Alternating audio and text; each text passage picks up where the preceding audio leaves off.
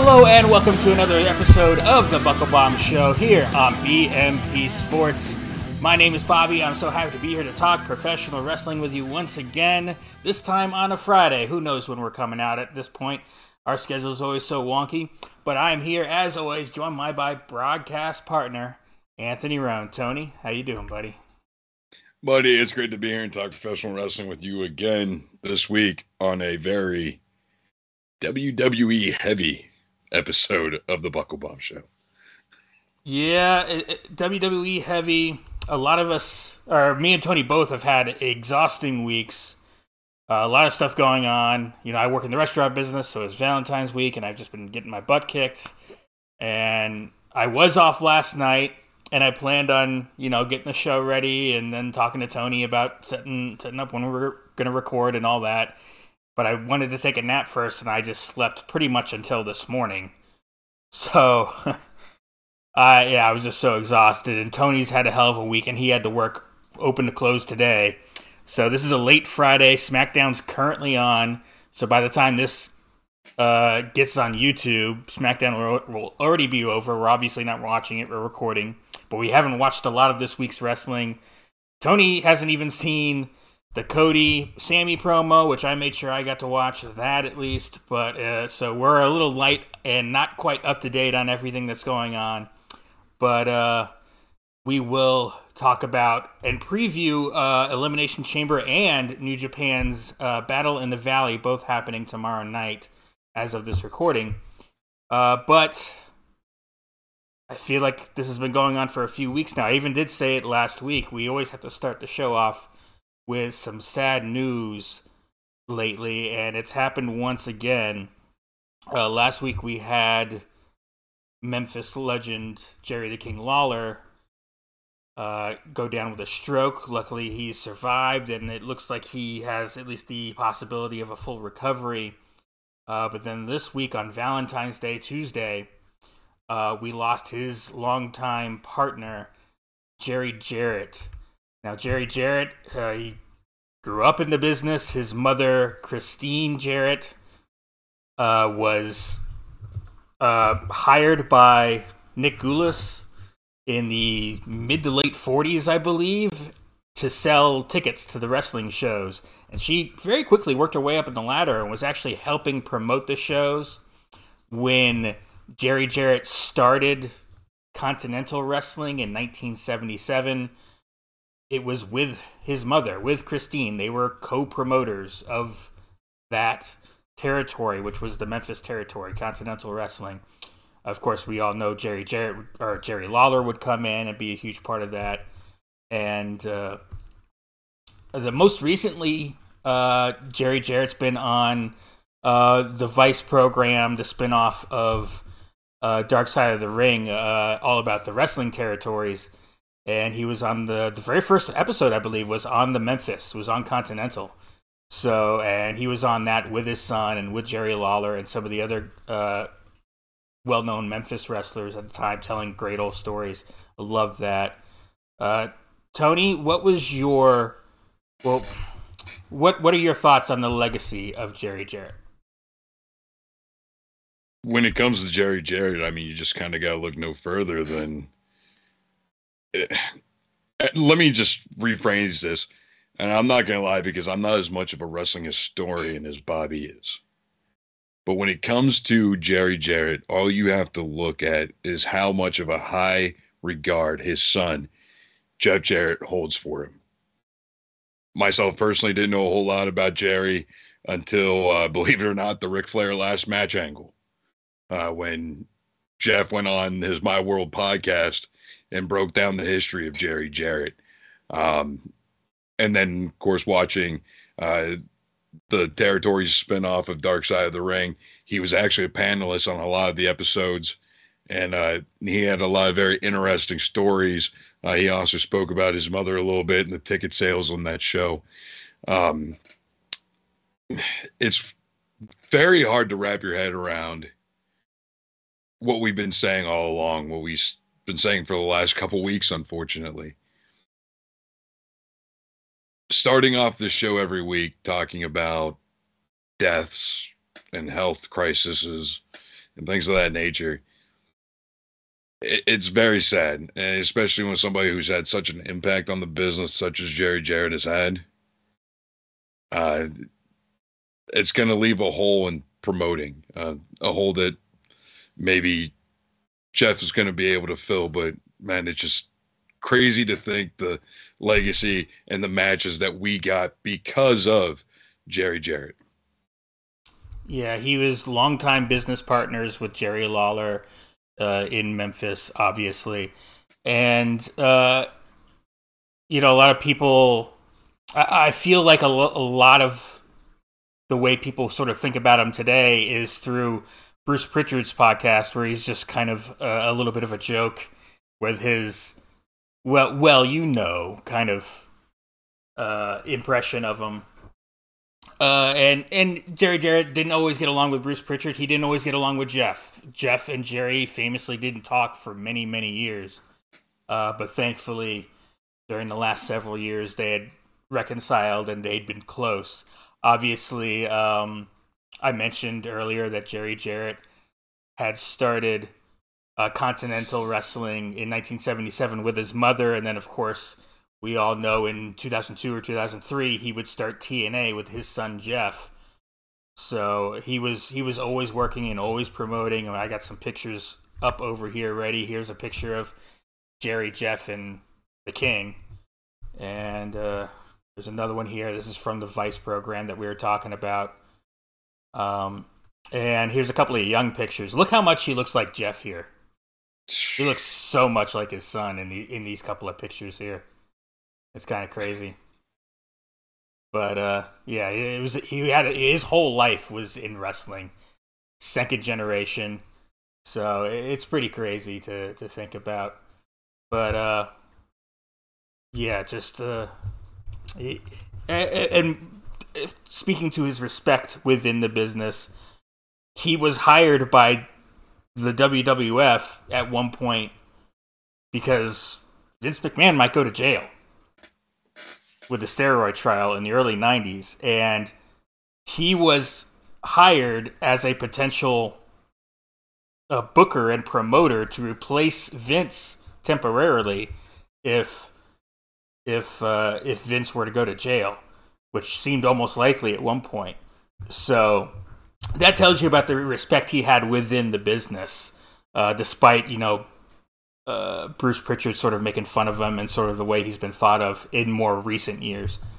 But he's yeah he he has an indelible mark on the industry and on Memphis wrestling in particular, and uh, you know his the legacy of a promotion he started is still going on today with Impact Wrestling. So just just an incredible incredible uh, mind for the business that we lost.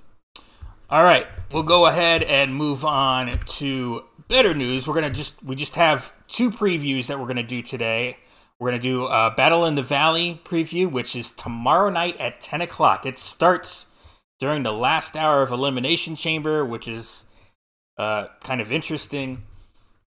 And then we'll talk about Elimination Chamber after this. But we're to start with Battle in the Valley, uh, which kicks off at kicks off at 10 10 p.m. There is a kickoff show, and I'm going to move this over here to this with the card I've got set up. There is a kickoff show that starts at uh, 6:20 local California time, 9:20 Eastern.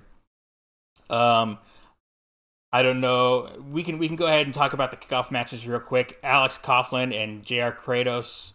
I've heard of Kratos, I think, but I don't really know either one of these competitors. You know anything about them? Not much. Uh, very yeah. fleeting matches and other promotions. Uh, David Finlay and Bobby Fish is someone I certainly know Bobby Fish, and I've I've heard of David Finlay. Uh, is anything interesting about this match pop to you? Uh, very much so. I think David Finlay's going to win. Uh, I had no idea that Bobby Fish was going to be wrestling on a New Japan card. Um, then again, you know the whole Impact uh, multiverse of matches they're doing with New Japan. All right, I can get that. All right, and here we go. The first match listed is an eight man tag team match, it looks like. Wow. Let me, let me zoom this back out here. Um, but it's got Rocky Romero, Josh Alexander, Adrian Quest, Mascara Dorada versus Volador Jr., Kushida, Kevin Knight, and the DKC. A 20 minute match for. I swore it had. Oh, maybe not. Uh, yeah, just it, uh, just looks like a an eight man tag team match. It's so, just an eight man tag. There's no implications in this match. Um, yeah, very interesting that Josh Alexander is on uh, Rocky Romero's team, the Booker of New Japan. So. All right. Cat's going crazy behind me. I apologize. Uh, so, and they're obviously, I would assume that this match, and then there's the 30 minute match here for the. Uh, again, it doesn't say. It says. Is this for the TV championship? Is this Kenta defending or uh, challenging Fred Rosser? Is this the TV championship? Uh, off the top of my head, I couldn't tell you. Man. No, it's not the TV championship. Defending some championship that's not listed. Fred Rosser and Kenta. You know anything about this match? Uh, I know Kenta's going to win. Uh, he's going real strong right now with his Bullet Club uh, membership. And I think I'm going to be talking about him more towards the end of this card. Oh, really? Interesting. Let me. Oh, interesting. Eighth defense of what? All right. And that'll probably take up about the first hour of the show, which we know is not going to be watched all that much. So I'm sure they're hoping Elimination Chamber is over by about the time this match is over here with Kenta. I would imagine. So that way they can get uh, their uh, strong open weight tag team championship match. Uh, we'll get a few more eyes. You got Alex Alex Shelley and Chris Sabin defending their championships against Jorel Nelson and Royce Isaacs. Uh, this hmm. match interests you? Any uh... anything the Motor City Machine Guns are a part of always interests me. Yeah, they're that one tag team from old school TNA that is still together and still just absolutely crushing it in every circuit that they wrestle in. So, I mean, and plus the reality of it is, I just watched um, Wrestling Revolvers a night at the Moxbury uh, i pay per view they did, and Alex Shelley was a solo competitor on that card. And I did not realize the amount of tag team titles that the Motor City Machine Guns currently hold. Well, it looks like they've got the strong open weight championships. I don't know about any others. This is their third defense of that belt it's three other indie promotions that they hold the tag team titles for, and it's just mind-boggling how old these guys are, and they're still able to draw money. Good on them. Love the City Machine Guns. They're to win. In case I forget, remind me about indie promotions in the open jabs. There's something I read today about Cody Rhodes and what he might do for WrestleMania gear. So uh, I don't want to forget that. I forgot that before the show. I didn't talk to you about it, so just remind me that, and I'll give you that bit of news. Now, and my nipples match. are now erect.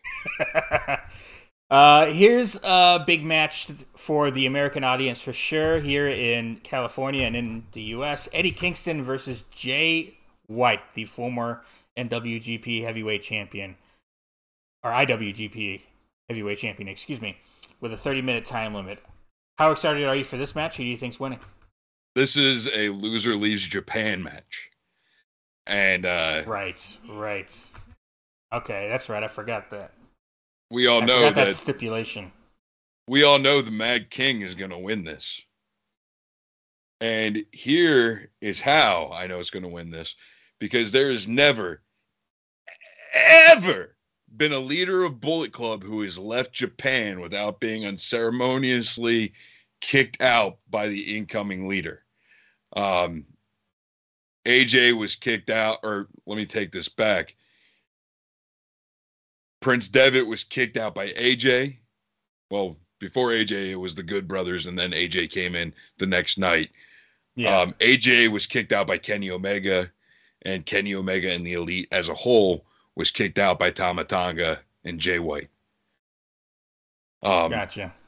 So potentially, Kenta will be the new leader of Bullet Club,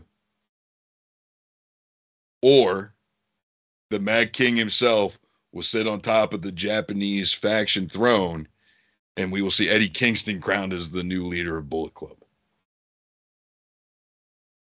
Do you think they'll do that with a an AEW contracted wrestler where AEW is about to start doing house shows and he's going to be even less available? Uh, the two big, the biggest tag team that Bullet Club has right now is contracted to Impact, and they do more American dates than they do anything overseas. And Eddie Kingston is constantly on New Japan Strong. Okay. All right. We'll move on. We got a filthy rules fight. No DQs, no ring ropes. Homicide versus Tom Lawlor. Interested in this match? Sounds like an Very interesting much. concept. Very much. Homicide, if you know anything about early TNA, was one of the original members of the Latin American Exchange with his tag team partner Hernandez. And Filthy Tom Lawlor is just straight up bust you in the mouth wrestler. Uh, Bloodsport six, his match against uh, Jon Moxley was a classic for the Bloodsport series.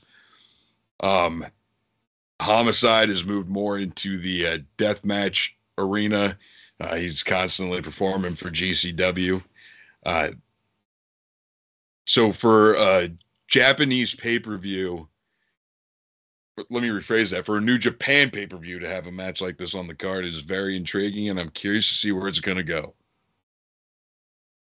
All right. Up next, we got a New Japan TV title uh, match for uh, Zack Sabre Jr. defending his title against Clark Connors. Who do you think walks out as the World Television Champion? Clark Connors is on the rise. He's going to be a great wrestler one day, but it's not Zack Sabre Jr.'s time to relinquish it. Therefore, Zack Sabre's going over.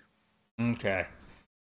All right. And then we've got our double main event. I'll be interested to see on what actually goes on last because they've been pushing the heck out of the women's championship match, and I think it's got the bigger American stars in it. Um, up first, we've got. We'll go ahead and talk about that one first because it's listed first here.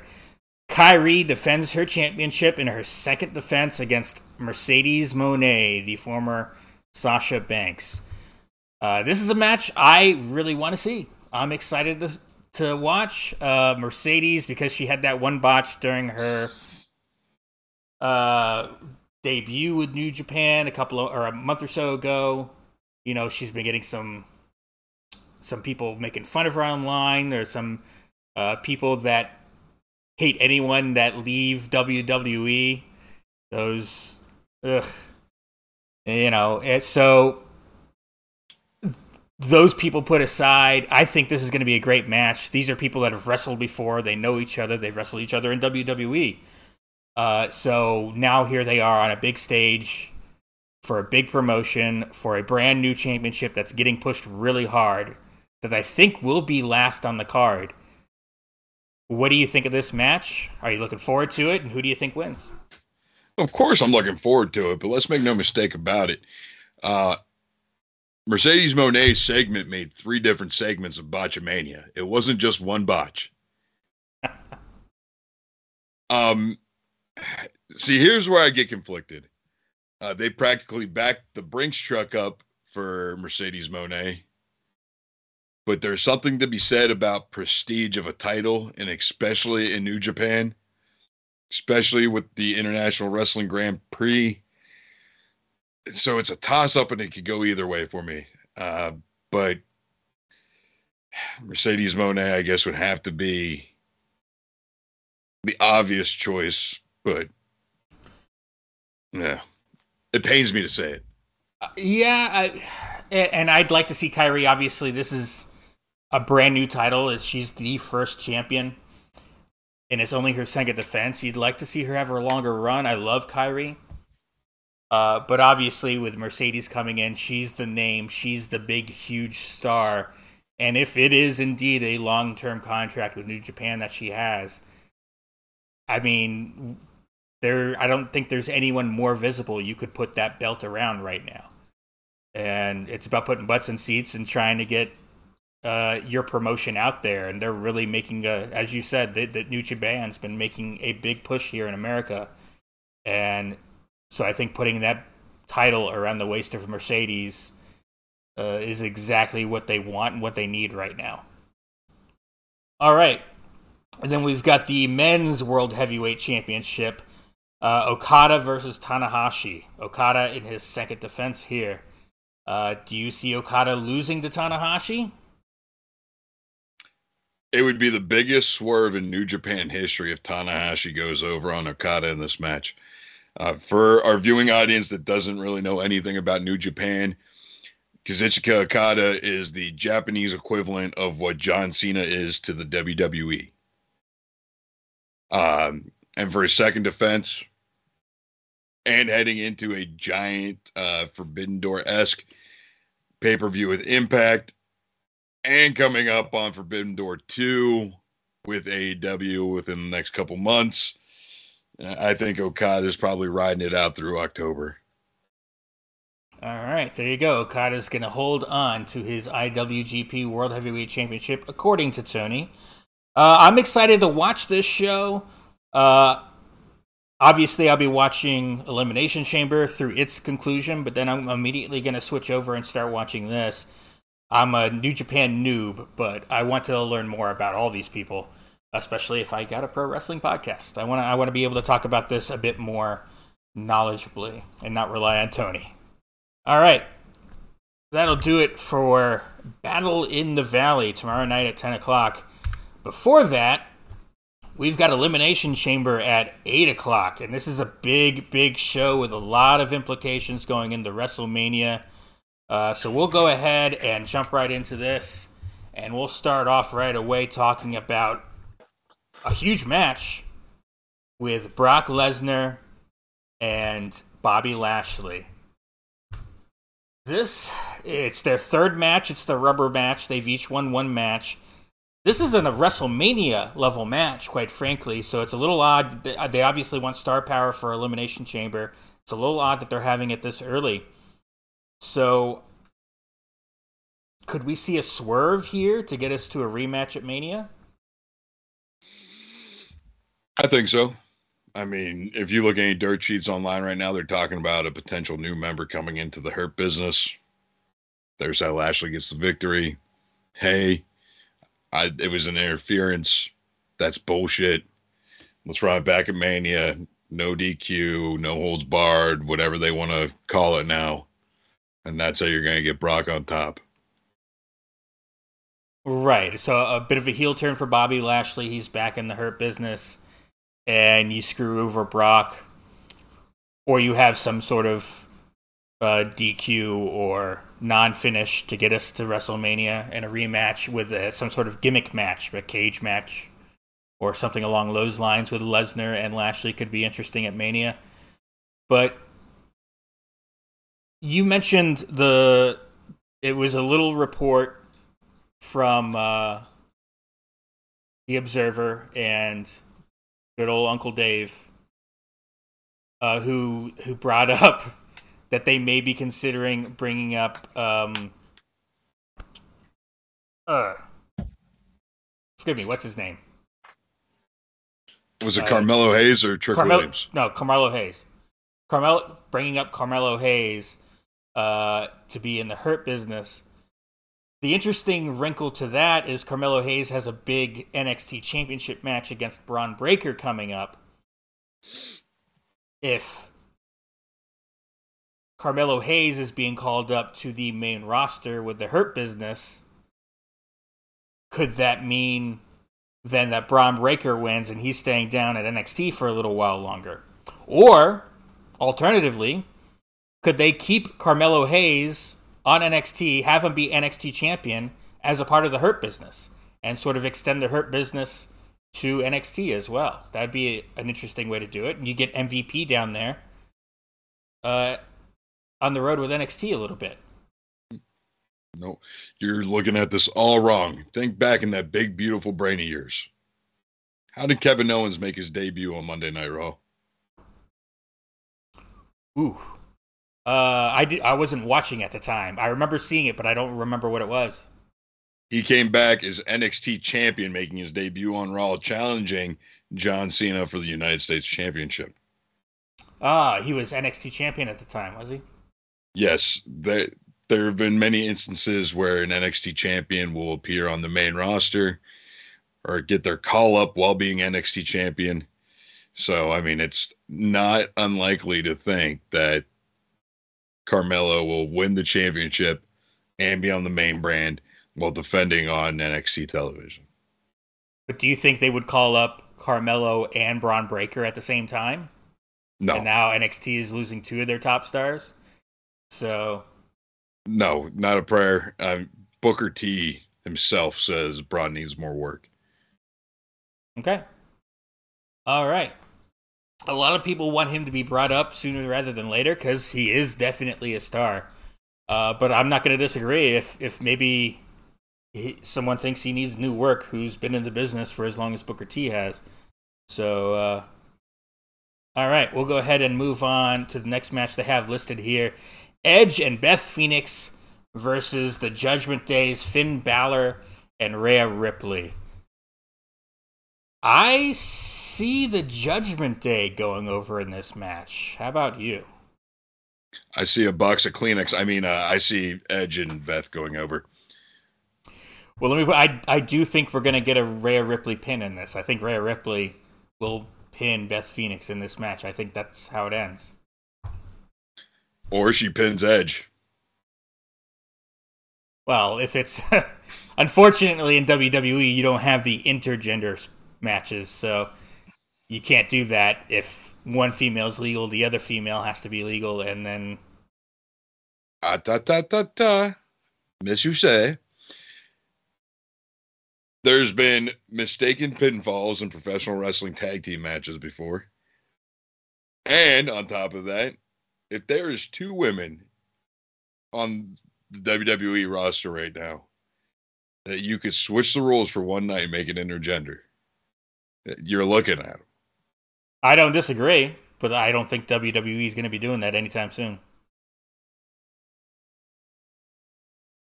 I'm still going with Edge and Beth. You're still going Edge and Beth to win? Yep. Okay.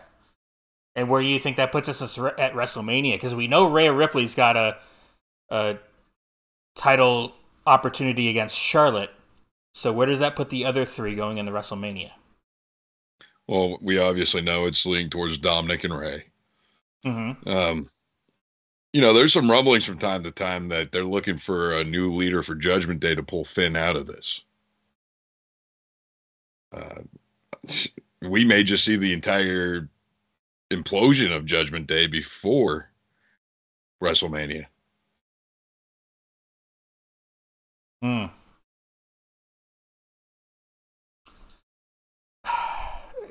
But then, where does that leave Dominic in going into his fight against Rey Mysterio? If you need, if you need Dominic to look strong against Rey and look like he has a shot, he kind of needs needs that heel group behind him. I don't. I mean, certainly he'll have Mommy in his corner, but and with the power of Mommy Christ, that's all you really need.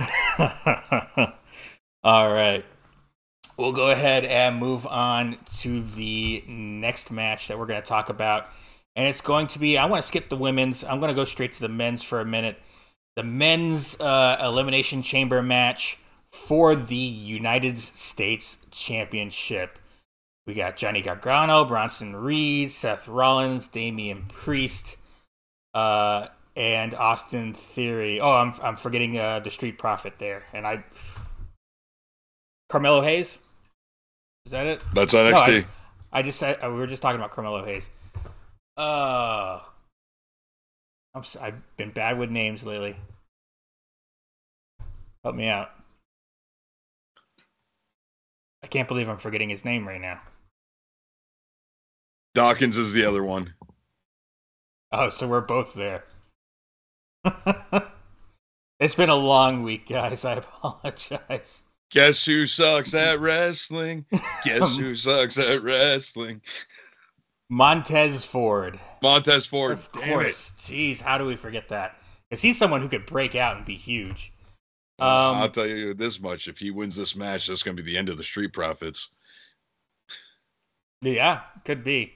Do you really think he's winning this match though? I think Austin uh, I Theory. I think Austin Theory comes out on top still because he's meant to be that kind of chicken shit heel that could lose at any moment. And so you put him in a match like this, it's like, how does he escape?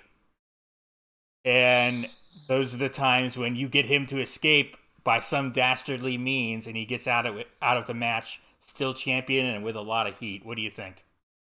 Well, I'll tell you who doesn't have a prayer in hell, and that's Bronson Reed. I, yeah, he's a great wrestler. I just wish he would have stayed on the Indies. He would have had such a better shot at doing anything memorable, like when he was in New Japan and Impact. Um, if Austin Theory wins this, I think he's going to go into a feud with probably Seth Rollins. Are going to continue that. If Seth wins, I think that's going to indicate who's winning at WrestleMania and what Cody's plans for the future are going to be. Hmm. All right. Well, we'll talk about that when we get to that main event a little bit more. Uh, but yeah, I think I do think it's going to be Austin Theory and Seth Rollins at WrestleMania for sure. Um, and I think that's how this match. It might be a little too obvious to make them the last two. Maybe you put Montez Ford as the last one against Theory, and you have Theory uh, somehow deviously or sneakily eliminate Seth Rollins earlier in the match in a shock and a bit of a swerve. But uh yeah. I don't know though, man. Looking at this graphic, that doesn't look like a chicken shit heel. He's been looking good, I'll give you that. But that's the, the way his character has been portrayed, and it hasn't changed too much. Oh, I think we're gonna get that full turn. It looks like they're trying to make him young Randy Orton. I mean, I'd be down for that. I think he's good enough in the ring, certainly. So, all right. We'll go ahead and move on to the women's elimination chamber match. I think this will be the semi main event. Uh, we'll have uh, Carmella, Nikki Cross. Uh, Jesus, my brain shot. I'm still losing names here. Uh, Rodriguez forgetting her first name. Rochelle uh, Rodriguez. Rochelle Rodriguez, uh, Liv Morgan, Natalya, and Asuka Kana. Kana. Put some respect on the name. It's Kana. Asuka Kana. All right, That's we've got. uh, I think this one's intriguing, but it's a little more obvious, even more obvious than I think the first, the men's is. Who's going to come out on top? I don't think there's any way Asuka does not win this match. See, and I'm conflicted with this one too. Really? You get a big Carmella comeback. You have Raquel Rodriguez, who they are pushing to the fucking moon with a goddamn jetpack on. You have Liv Morgan, who got, let's face it, eliminated in a really weird way. And then you got Kana, and you want to make her look strong as hell. So where do you go? Well, that's why I think. But when we're talking about star power, and obviously Asuka had her big moment in the Rumble with the entrance and the reveal and all that stuff. Carmella had her return. The pushing Rodriguez to the moon, absolutely, but she's not ready to to main event WrestleMania in a world title match just yet. And I'm not sure Carmella's at that point either. I think she's a star, but I don't think she's I don't know. I don't think she's over like that. I think Asuka is. I think Asuka's just the clear and easy choice for WWE here, and they're pushing that gimmick, and they they sort of want it that old Empress of Tomorrow monster kind of gimmick here that I think they're trying to get, and I think this is the way to get it. And they'll have her. I think she'll even defeat Bianca Belair at Mania. Yeah, definitely feel like it's heading that way just kind of you know just Nikki Cross is Nikki Cross. Like that's not a character that you want to put a belt on. I mean, at some point, yeah, but I don't think I don't think now's the time. We've just got out of the ASH garbage. So let her build this character up some more and and let it get over. Liv Morgan has fallen a bit. I love Liv Morgan to death, but her title run wasn't all that great. It was cut short. It wasn't booked well. And yeah.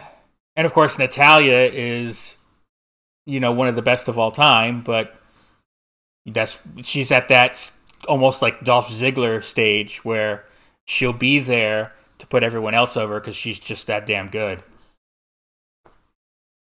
Yeah, I mean, with the whole Liv Morgan thing, you know, if I had to make a list of like the worst moments of 2022 is when she lost to Ronda, just for the fact that it hurt her stock so much. I, I don't think her career's ever come back from that. Well, um, and it it looked like they had an idea with something interesting. The way she was laughing as she got as she was tapping out, and then for a couple of weeks there was this thing, and then sort of Vince McMahon booking style, it just got dropped out of nowhere, and I haven't seen anything about that. She's just been on the show occasionally, and that's been about it. I haven't really seen her in any story, unfortunately. As, as, far as Natalya goes, you, like you said, she's unfortunately winding down, but I also feel like she's gonna go down as one of the few women's wrestlers who didn't exactly get what they deserved. Uh, agreed. I mean, she started in a time when, you know, before the women's evolution or revolution or whatever you want to call it.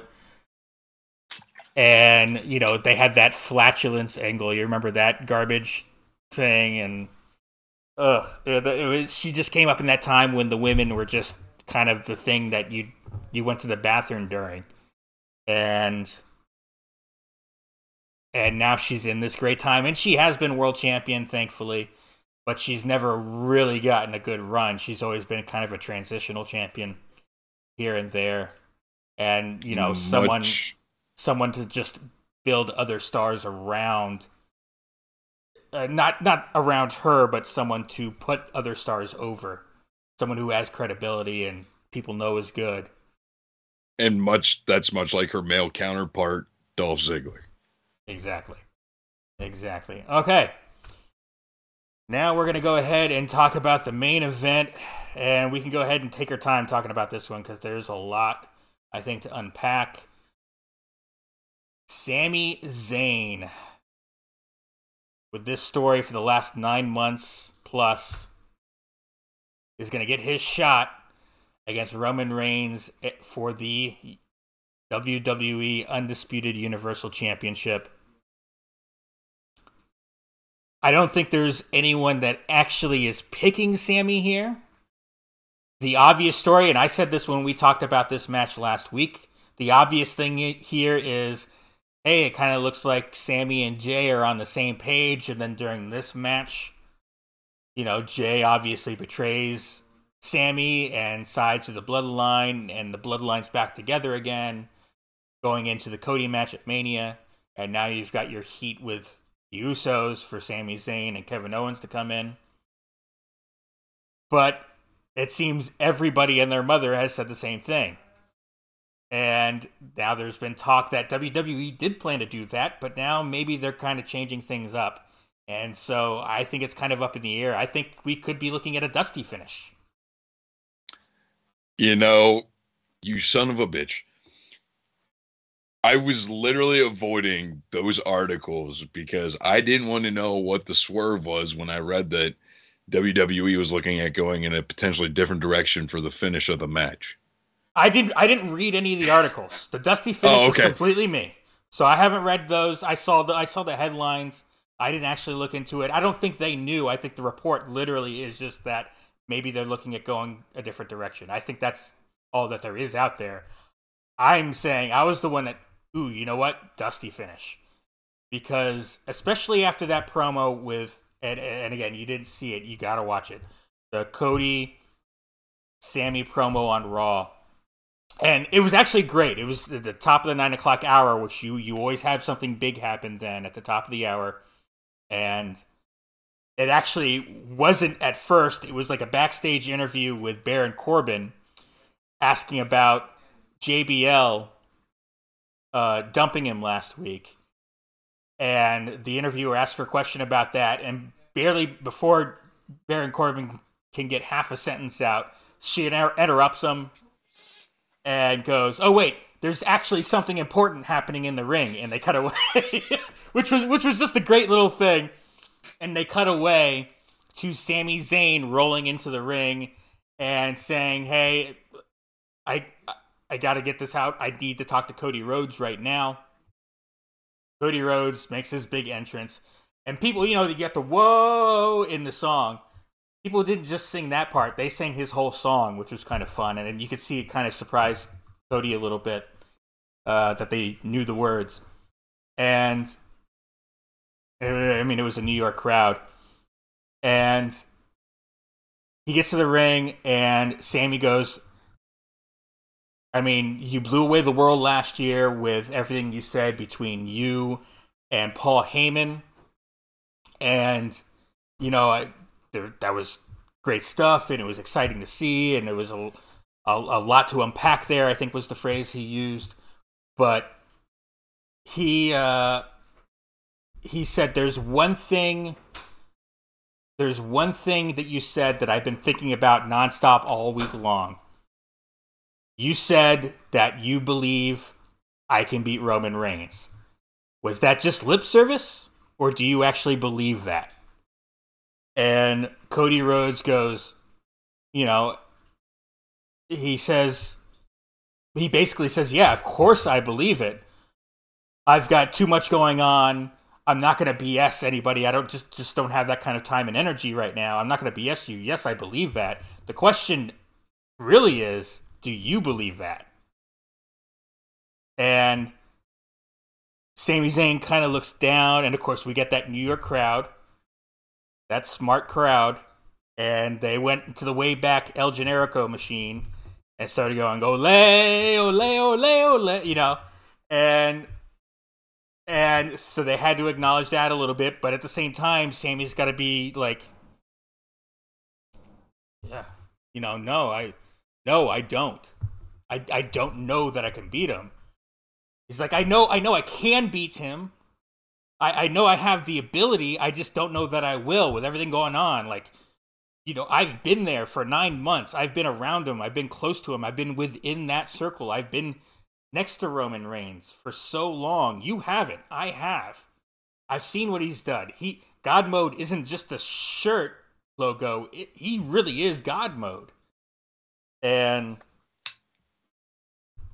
so that was that was great and it's this great thing where where now Sam Cody Rhodes is sort of acting like a big brother to Sami Zayn here, and and going and the, the, the great line to end it.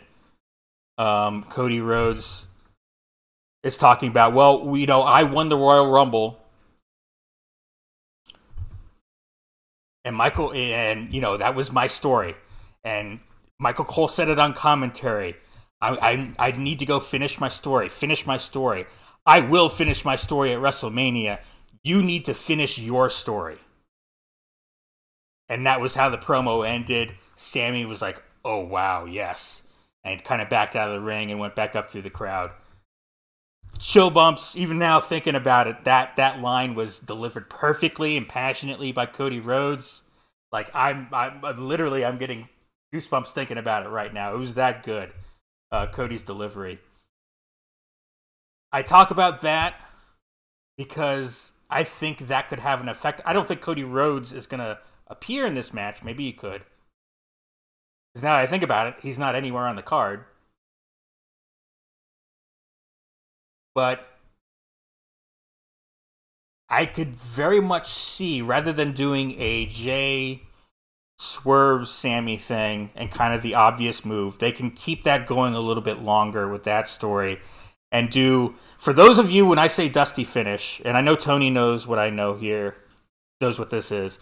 A dusty finish is basically where the babyface, especially in a championship match like this, where he's challenging for it, it, it looks for a moment like he wins. And he holds up the belt and all this stuff. It literally happened with Dusty. That's why it's called a Dusty finish. He also booked it a lot. But when Cody Rhodes returned and they had that image up on the uh, on the Tron of Dusty Rhodes holding up the holding up the WWF Championship match, that was a Dusty finish where he was DQ'd, but he was declared the winner. He held up the belt. The fans cheered, but the belt had to go back to the champion.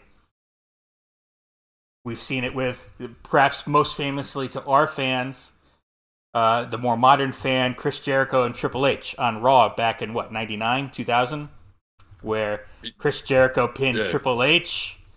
Earl Hebner did a fast count. We've got a new champion. And we thought that through the commercial break, the biggest pop I've ever heard on a Raw, quite frankly. And we've you hear some big ones over the years. And, and then you get into another segment, maybe a segment or two later. Triple H is confronting Earl Hebner in the back. That was a fast count. That was a fast count, and Earl Hebner reverses the decision. So that was a dusty finish. I think you get something like that here, where you will have the image of Sami Zayn holding up those belts but for some reason the match has to either get restarted or something went down, something went wrong, and Roman Reigns is still champion. And I think that would flow will throw so much heat at Roman, however it may happen. They got to be smart. They don't. You don't want to. You don't want them booing the booking. You want them booing Roman. So, but I think I think if they do it right, that would be fantastic because you'll have that that roller coaster. Oh my God, Sami did it. Oh no, he didn't. All right. See, I like that. I like that a lot. However, I have a little bit of a different take. So the whole ole, ole, ole, ole chant they went into. I want to pick a winner as much as I want to pick who we'll see in this match. I can guarantee you they may have Sami come out with the El Generico mask on. And don't forget, he can do that because Ring of Honor doesn't own El Generico. El Generico exists in WWE canon, according to Michael Cole. And El Generico has competed on an episode of NXT. So it's not crazy to think that, you know, we're going to go back into the old bag of tricks here. It is crazy to think that there's zero I say zero chance that happens. Because this is this is Sami Zayn's story. This has nothing to do with El Generico. You know what I'm saying? From a character perspective and a thematic and a storytelling perspective, this has nothing to do with El Generico. Couldn't be further removed from El Generico. This is Sami Zayn versus the Bloodline, and you want to stay focused on that story. Whatever you say, boss. All right, but okay, but let's let's go ahead and say I'm wrong. All right. Not going to happen uh, because it happens quite a bit actually, but no. let's say he does come out at some point or comes out as El Generico or has the mask on for a bit or whatever. How do you see that playing out? What happens within the match? All right. So comes out this El Generico pop. Granted, Sami Zayn is from Canada. Most people in Canada are familiar with both El Generico and Sami Zayn. So if there's a place where you can get the crowd to pop for it, that would be it. He's going to get a pop no matter what. I don't You're think right. he's going to get much bigger than than the pop he's going to get regardless. But nostalgia is a serial killer in professional wrestling they do some sort of fan service, not just professional wrestling, but past the walls into like movies. They do some sort of fan service for the fans where they bring back a character from the past, or the main character in this movie played a character in another movie, and they'll have him in that get up for a 2nd mm-hmm. Something terrible usually happens to that character that is trying to make the audience feel the nostalgia. Right. So while I will pick Roman to win it, I have this belief that they're going to give the fans in Toronto. That's where this is at, Toronto, right? Or is it Edmonton? Yep, uh, Montreal. Montreal. So while they're going to give the crowd Montreal that little bit of fan service, it's going to be a prelude to Sami not winning. It's not like the El Generico mask is going to give him like superpowers or anything like that. I just, as I said, Montreal, and maybe you might suss out where I'm going with this. I say Dusty finish. You Screw think, job, uh, man? Screw job somehow. You think Sami's just going to get up into the camera and go, right? No, obviously, I think there'll be allusions to it. It's in Montreal, and I think especially if you do a dusty finish, you could you could say something like that. He gets screwed over somehow, and the match has to restart, or where whatever the case may be, and you could call it a screw job in Montreal, and you know have some fun with that. But and all I'm saying though is it would set up a triple threat match between Cody, Sami, and Roman at WrestleMania. maybe they're thinking that way. But if Because Cody's still the AEW guy. if Cody's if they still plan on Cody to win, Sami Zayn can't be anywhere near that match. Because you want if Sam if it's a triple threat and anyone but Sami goes over, they're gonna boo. You, you know what I mean? Yeah. If they if they want to push Cody over, they can't put Sammy Sami Zayn in that match. You could Yeah. put you could put Sami Zayn in Cody's corner. One thing about that promo that here's here's an interesting thing we could say going into WrestleMania. One thing about that promo was when Cody was talking him up, he was saying, "I know you can beat Roman Reigns. You're the first person. You're the only person to have put a dent in Roman Reigns and in the bloodline. The bloodline is split apart right now. You're the only one to do that." So I could see a scenario where Sami Zayn is in fact in Cody's corner for that match, and you have the Usos and the Bloodline in the other corner, and you have a little bit of a hey, here's Sami Zayn, he's the foil for the Bloodline. And that that's how Sami Zayn will be the reason Cody wins. Yeah, I could dig that. So I, I could see that happening. And that promo being sort of the start of that story. That would be interesting. So we've got a whole lot of scenarios going on. Uh, I think it'll be a dusty finish. Tony thinks it'll be El Generico for some reason. Not as a finish. yeah, but I don't see how that plays into any part of the story. So at least not right Just- now. Introduction So- to Pop to Pop his hometown. Telling But- what happens. but uh and then of course there's the the story we were sort of everyone originally sort of say oh it's obvious what they're doing jay's gonna turn on sami so and you know who knows they could come up with some other scenario maybe somehow sami wins nobody believes that in the world but it'd be one hell of a swerve tell me i want to know because we just had a really good conversation. I want to know what you guys think. I want to have a conversation with with you. Do you think we're getting a dusty finished? Do you think we see the El Generico mask? Do you think something else is happening? Let us know down below in the comments, please. I want to know. All right, that'll do it for main topics. So we're going to move into our quick jabs. We've got a few things here to talk about.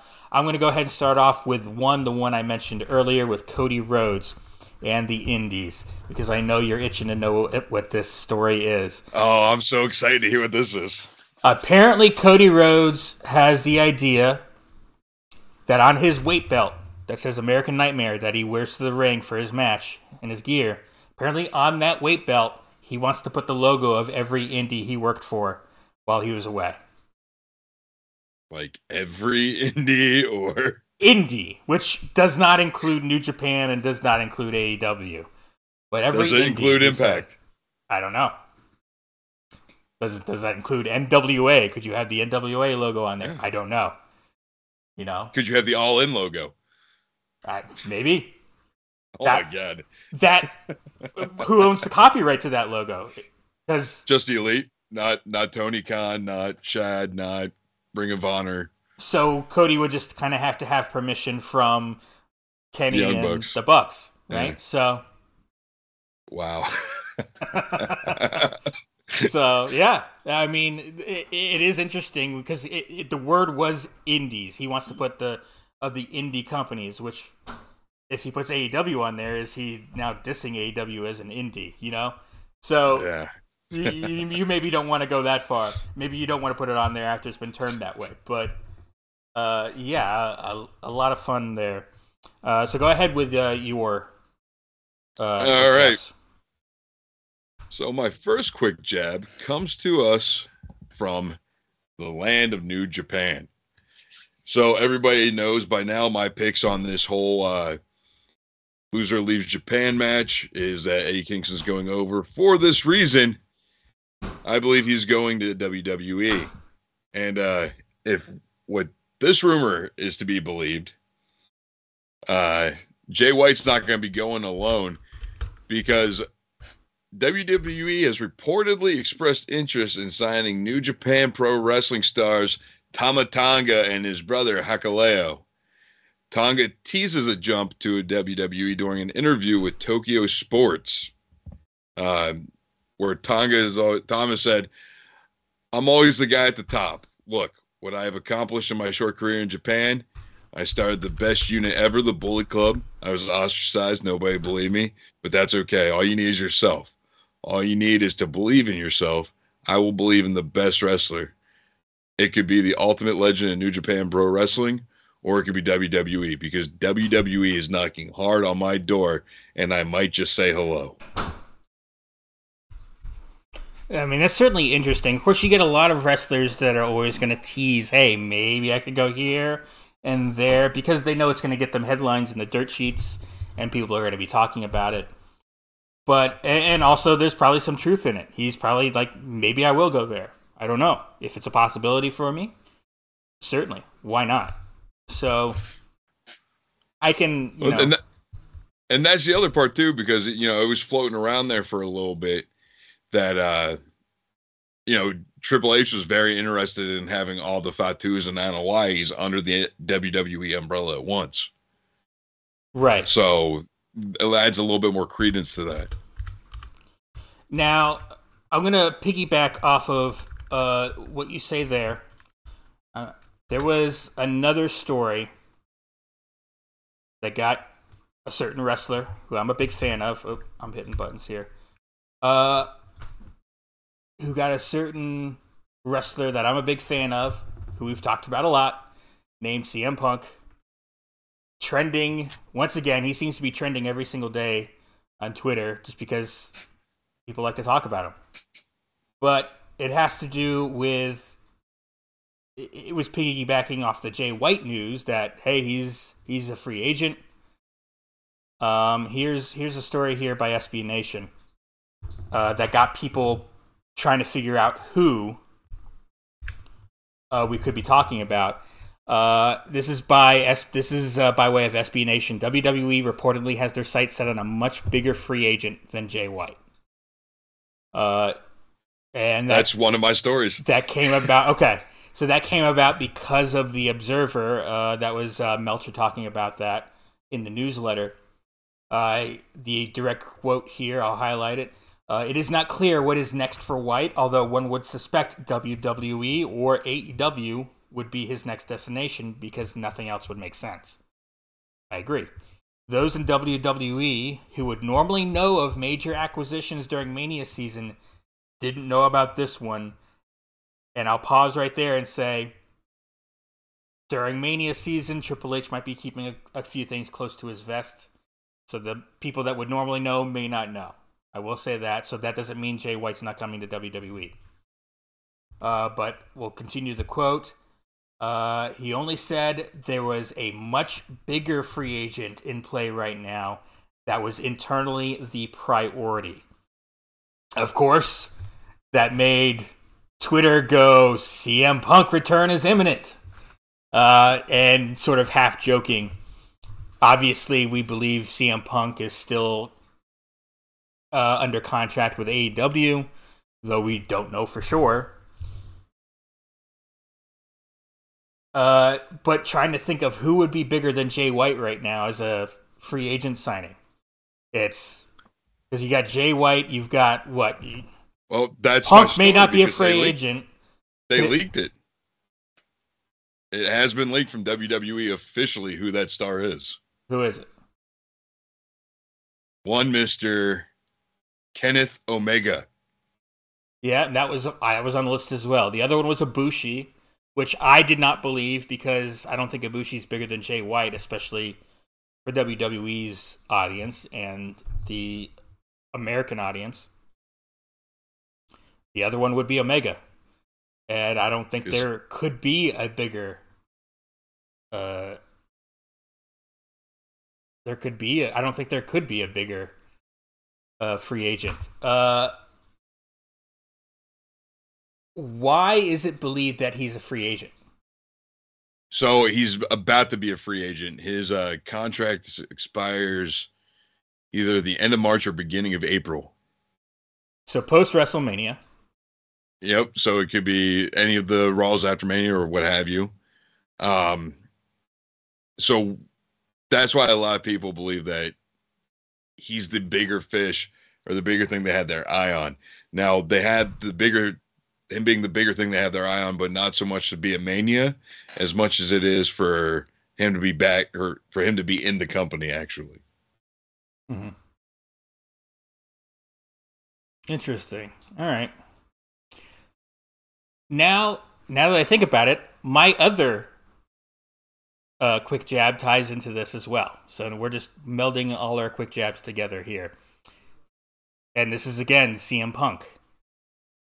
There was a tweet by Chris Jericho who said, I've always, it was a quote tweet. He was quoting someone else uh, who said, who had a picture of the WrestleMania 28 uh, WWE title match between Jericho and CM Punk, who said, I love this match. You guys should come back to WWE and do it over again and have another big match. This guy obviously doesn't know what AEW was or didn't care. But but Chris Jericho quote tweeted the mat the uh, and I'll see if I can find it here. But Chris Jericho quote tweeted it saying, "I've always loved working with CM Punk." dot dot dot. And this has gotten a lot of people going, "Hmm." Because we got that rumor that CM Punk eh, or that Chris Jericho had told the AEW locker room he guarantees CM Punk will never work there again. He won't allow it right? But that was never that was that's just dirt sheet rumor. We don't know how true that is. Nope. This seems to sort of fly in the face of that a little bit. Doesn't mean he didn't say it. Maybe he did say it, but maybe his feelings have changed a little bit since then. Maybe the locker room has been now that some time has gone by, they're more open to Punk coming back to AEW. Obviously, we know Punk's injury. We're about at the place where he could come back physically from that injury. So revolution going, potentially. So and ooh, what a name for a pay per view to have a revolution against the elite. But oh fuck, right? I am way too on a legal substance right now for you to be telling me this kind of shit. uh, but okay, and this ties into a whole bunch of stuff. Then you've got FTR, you know, and we know Dax has said, "Man, I miss pro wrestling already," and they're he's kind of itching to come back. So I think the natural story would obviously be Punk and FTR versus the Elite for the Trios Championships you get to that, and that would be one hell of a story if everyone involved can play nice. Off screen. We don't want to play nice on screen, obviously. But uh Wow, that was uh chills. Chills. Uh yeah. But that ties back into uh, what you said here with Omega, and it even says the Bucks could be on the market pretty soon as well. So you bring CM Punk back, or alternatively, maybe you don't bring him back. You just keep him under contract, and if the elite do go elsewhere, you're gonna need that star. And hey, the the people he didn't like aren't there anymore. You can bring Punk back in at that point. So there's a whole lot of moving parts here still going on. Any any thoughts on any of this that I just talked about? Yeah, many. Holy shit! What what a story would it be if Punk and FTR led a mutiny against the Elite? Loser leaves AEW. Like wow. Well, that's not going to happen in a million fucking years. No, so. but it, I mean, if if it comes down to them leaving, the Bucks and Omega decide, you know what, we do want to try our hand at WWE. And I'm sure Tony Khan, it wouldn't be a, uh, Tony Khan's the kind of guy. It seems like he wouldn't have hard feelings. He'd be like, yeah. And you know, after a couple of years, if they do great WWE, they could stay. They could always come back. It's the company they built. But I mean, man, if you could build up to a loser leave AEW match, if they do decide to go, and FTR and Punk are with FTR and Punk, and them going over, oh, oh, that story writes itself. And the thing is, is I can guarantee you, Omega and the Bucks will be down to do business on that one. That that that's just so much fucking money on the line there. Yeah. Yeah. Because it's the especially if you can keep it from leaking that they're leaving which it would be damn near impossible. No, no, no, no. I got one but, better for you on that front. Go ahead you got the 3X WWE guys fighting to stay away from having to go back to WWE versus the three guys who are going to WWE and saying, fuck you, ex WWE guys, we're sick of you. Hmm. That story right there could be crazy as hell. Yeah, you, you could do it that way, sort of, uh, you know, sprinkle in some behind the scenes stuff. I mean, this whole story would be all dirt sheet behind the scenes stuff because we'd be talking about Brawl Out would be the genesis yeah. of this story. So, uh, yeah, and let's. We're not. We're don't put it past Tony Khan to put reality in the story. I mean, shit.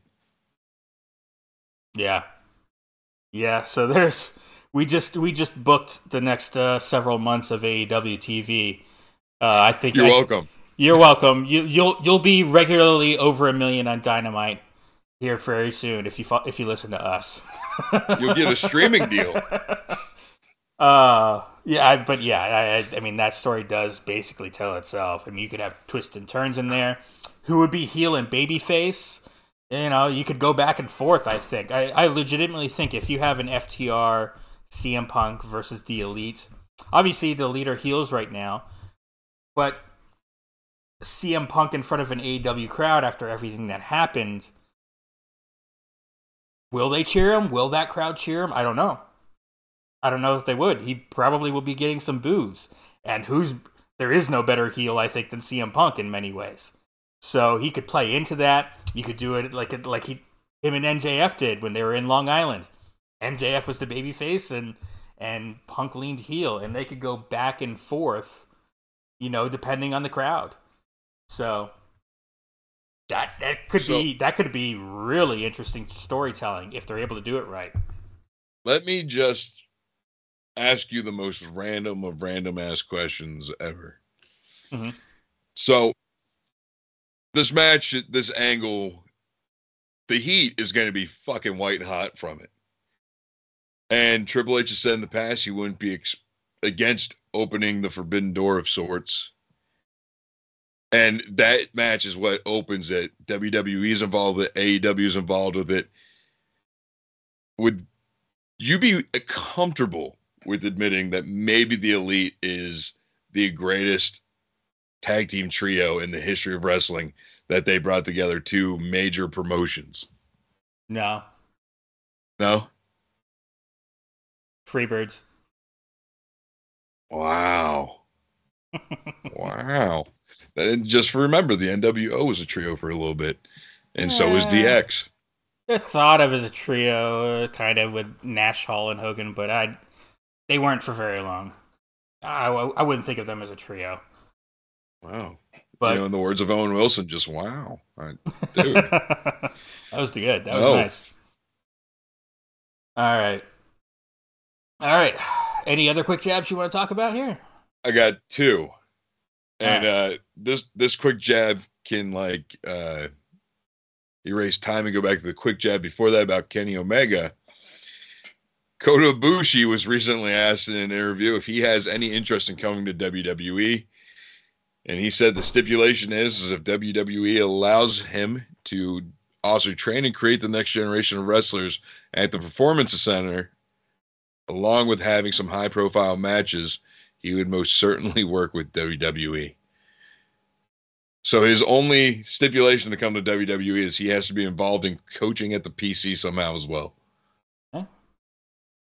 I I don't think WWE would have any sort of uh, objection there if he were to take the time. Listen, you get a Golden Lovers reunion in WWE. I'm here for it. Sure. Sure. Why not? Okay. Was that it? Did you, did you say you had two more, right? Yep. Last one, and this one's a little bit of the uh, you know, Moneyball side of things. Vince McMahon is reportedly asking for nine billion dollars for the sale of WWE, and that is actually thirty, almost thirty percent more than what the company is actually valued at, which is six point three million or billion. My bad, six point three billion. Is Vince McMahon just batshit? Here's. I'm a big Star Wars fan. We know this if you've gone over to Pop Explosion, you see me react to Andor episodes. When George Lucas sold Lucasfilm, which includes Star Wars and Indiana Jones, which we got a new Indiana Jones movie coming out made by Disney, and uh, a couple other minor things, but mostly Star Wars, right? Star Wars is the moneymaker for Lucasfilm.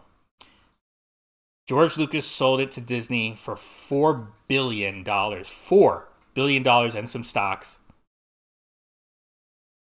And Disney's already made their money back. That was in 2012. So they made their money back fairly quickly when we're talking, because Star Wars is a merch machine.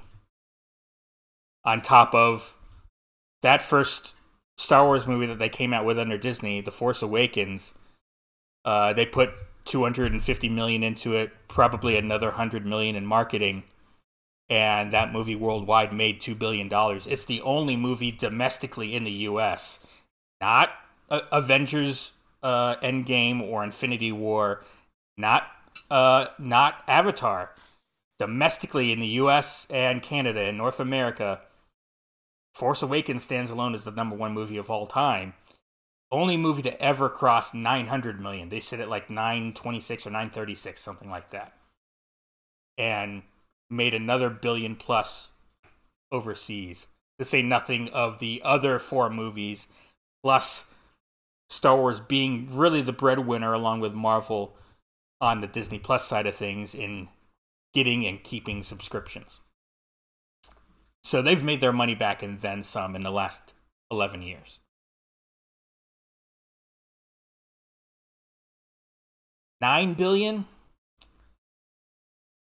And what kind of income do you get that? Now, there's a merch machine there. There's no doubt about that. You can make a lot of money off merch sales. And yeah, you're throwing a percentage to the wrestlers, but it's not much. Because there's no collective bargaining, so WWE can make it whatever they want. And then it's the TV deals. The live events certainly produce some some money. Y'all good? We will be right back in half a second. Okay, back. Sorry about that, guys. But uh, as I was saying, for a nine it, to put nine billion into an investment, and don't get me wrong, WWE is a content creation machine, and right now content is at a high value, and you're putting out as much content as they are. That's worth a pretty penny for sure. But what do they get in return for that? Well, you got the live events, which are probably which used to be what made the wrestling business. The live events are kind of chump change more or less these days. It's it's TV deals, TV rights, and merchandising. So I don't know what their numbers look like for money they get from merchandise, but you can assume it's probably pretty darn good. How much money do they get from TV rights deals? We know some of these numbers. We know how much money they've gotten from Saudi Arabia to do shows, uh, shows over there. We kind of know some of the money that they're getting in these long term deals with uh, Fox and with uh, NBC Universal USA. So you can, uh, to say nothing of the Peacock deal, which is a, another separate deal with NBC Universal. So, which is horrible. It it sucks for the consumer for sure because Peacock's good for TV, but you're throwing that format for wrestling just doesn't work. But all those things put together, obviously, that's how you get a valuation uh, for what the company is worth, and and then some. You can play that out a couple of years. I know when I worked at a restaurant that was getting sold, you know, you, how much did the wrestler make? How much did the restaurant make in profit a year? And then you set that out a few years, and that was kind of what the sale was at. But Nine billion just seems really, really high to me. And I don't know if they can get that. Five billion no. seems a little high to me. So I, I, think five billion is feasible. I don't think nine billion is. No, because just like the point you were making, um, there's no way in hell WWE is as big as Star Wars from a perspective of fandom. Um, right. You're talking about a movie that has a much higher budget to cover because it takes a lot more to film a movie than it does to film an episode of Raw, let's say. You have a building, granted, the building is limited people, but you could charge as much as you would like for a ticket. You do this almost every night of the year. You have unlimited money from ad revenue and everything like that it still cannot be as worth worth as much as the Star Wars franchise. Just impossible. Well, and maybe maybe I'll dive a little further into sort of the numbers specifically, and I'll try and, and do some math on this at some point before our next show. But just off the top of my head, yeah, sure, a Star Wars movie made 200 and you spent 250 million to produce that movie then marketing yeah. that movie, you probably spent at least another 100 million, if not 150, 200 million marketing that movie because you know it's going to be huge. We're talking about, we'll just say Force Awakens here, the first one. So we're talking probably 400 million, maybe more, before you've even made a cent. Then the, then the movie comes out along with all your co-promotions with Walmart and Target and all your retailers with all of your and that's where the merch money starts rolling in on top of the fact the movie probably made uh, I think it made just under 2.1 billion worldwide. So 2.1 billion minus 400 million is your profit. That's pure profit. And then and then you know you might have some depending on the territory. There might be a little to a to a a theater chain here or there, but for the most part, when you buy a ticket, all of, if not almost all of, that movie goes straight to the studio. That's why popcorn is a, is a, as expensive as it is at a movie theater because they need to make their money too. So they're you're paying a premium for that popcorn and soda you get because the ticket money doesn't go to them. when you so yeah they've made a billion and a half plus plus merchandising right there so how, how Do you remember what the number was for the Saudi Arabia deal? What the Saudis were trying to sell it for? No, no, for, no, I mean? no. For the for the for them to produce shows in Saudi Arabia a couple of years ago. What do you remember? What that deal was? I'll see if I can look it up here. I I feel like it was six billion But that was over the course between six and nine. Over the course. Yeah, of it's over the course. Ten years, right? I think was the deal. Yep. Yeah. So six billion over ten years. So that's not that much. You're, that's certainly guaranteed money you're getting in, but over the course of individual, once you break down, that's a couple hundred million a year, which is good f- for two shows. Don't get me wrong, that's fantastic, but.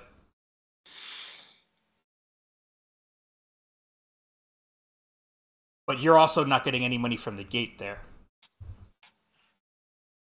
So, eh, you pay the boys, you put on the show. You're you're still making out really good. But now we talk about TV rights fees. We're talking about Fox and USA, and we'll just individually talk. We, we'll, we'll leave out the Peacock thing for now. Whatever those deals are, and they're in the hundreds of millions over years. But as you say, they they spend a lot of money on production. Now, they've gotten really, really efficient at setting up all that lighting. And once they've got it, they've got it. Now it's just a matter of manpower, setting it up, tearing it down, setting it up, tearing it down, moving it to the next town, setting it up, tearing it down, moving to the next town. And you're just doing that for two TV shows a week. You know, and then you got your house shows, which is very much smaller scale. You don't have the giant set. So there's not there's no produ- almost no production budget going into your house shows your live events. So those are more profit but it can depend on where you're running it. You know a building like the garden. So i'm getting deep into the weeds on this but And this has been Freaky Finances with Bobby and Anthony. I, I feel like uh, I, I've now started. I, I deserve to be on 83 weeks with Eric Bischoff at this point, but or maybe even Strictly Business. If you listen to those podcasts, they get Eric Bischoff likes to run I his mouth, real deep. but and it's usually informative. But you know, I'd, I'd have to look at those numbers and see. I just don't see nine billion. Not a prayer. That was the long way around for us both to say no way in hell. Yeah, basically, I could see I could see five billion. Maybe if Saudi Arabia gets a stick up their ass and they do want to buy it, maybe they are the ones that will throw out the nine billion. I well, I obviously hope not, but yeah, I think I think at most you're looking at five billion. Mm, Maybe you could squeeze five point five six. Uh, I would think more along the lines of it'd be close to that Lucasfilm deal, four four and a half billion. All right. Anything else to talk about here? We just got deep in the weeds on a sale. Yeah, I think I if I had anything, I'd have lost it. All right, that'll do it. We had a we had a fun time. I I didn't want our, this episode to go this long because I know you're tired. You worked all day, so I appreciate you sticking around, Tony. I love you, man. Uh, I got some news here I want to talk about. We I will be. I don't have a set date yet. I'll let you know as soon as possible. But the full length version of this show on YouTube will eventually be its own channel, and then the clip outs will still be on BMP Sports. So I'll let you know probably by next week. I'll have an actual YouTube channel that you can subscribe to with a trailer I will put together for the show already uploaded to that channel, and you can go ahead and subscribe there. It's not up yet. Next week, I'll give you more information, maybe even a date. Uh, but there's still some things I got to work on. But I want to let you know that that's coming. I want to separate my full length show from the BMP Sports channel. It's just going to be the short clips on there, the clip outs, and the other stuff we'll do on BMP Sports, like the card and classic wrestling review. And then uh, the show, the Buckle Bomb show proper, the full podcast will be its own channel. Of course, the full podcast will continue to be exactly wherever you're listening to it on iTunes or uh, Google Podcasts or wherever you're watching it if you're listening to it.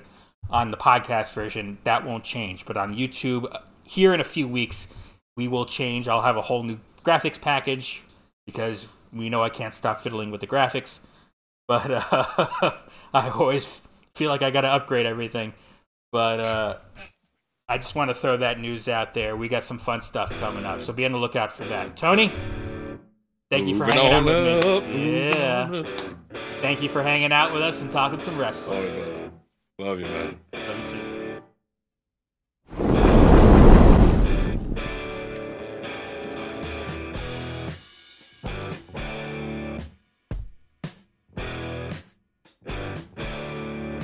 Preceding announcement has been paid for by Bomb Media Production.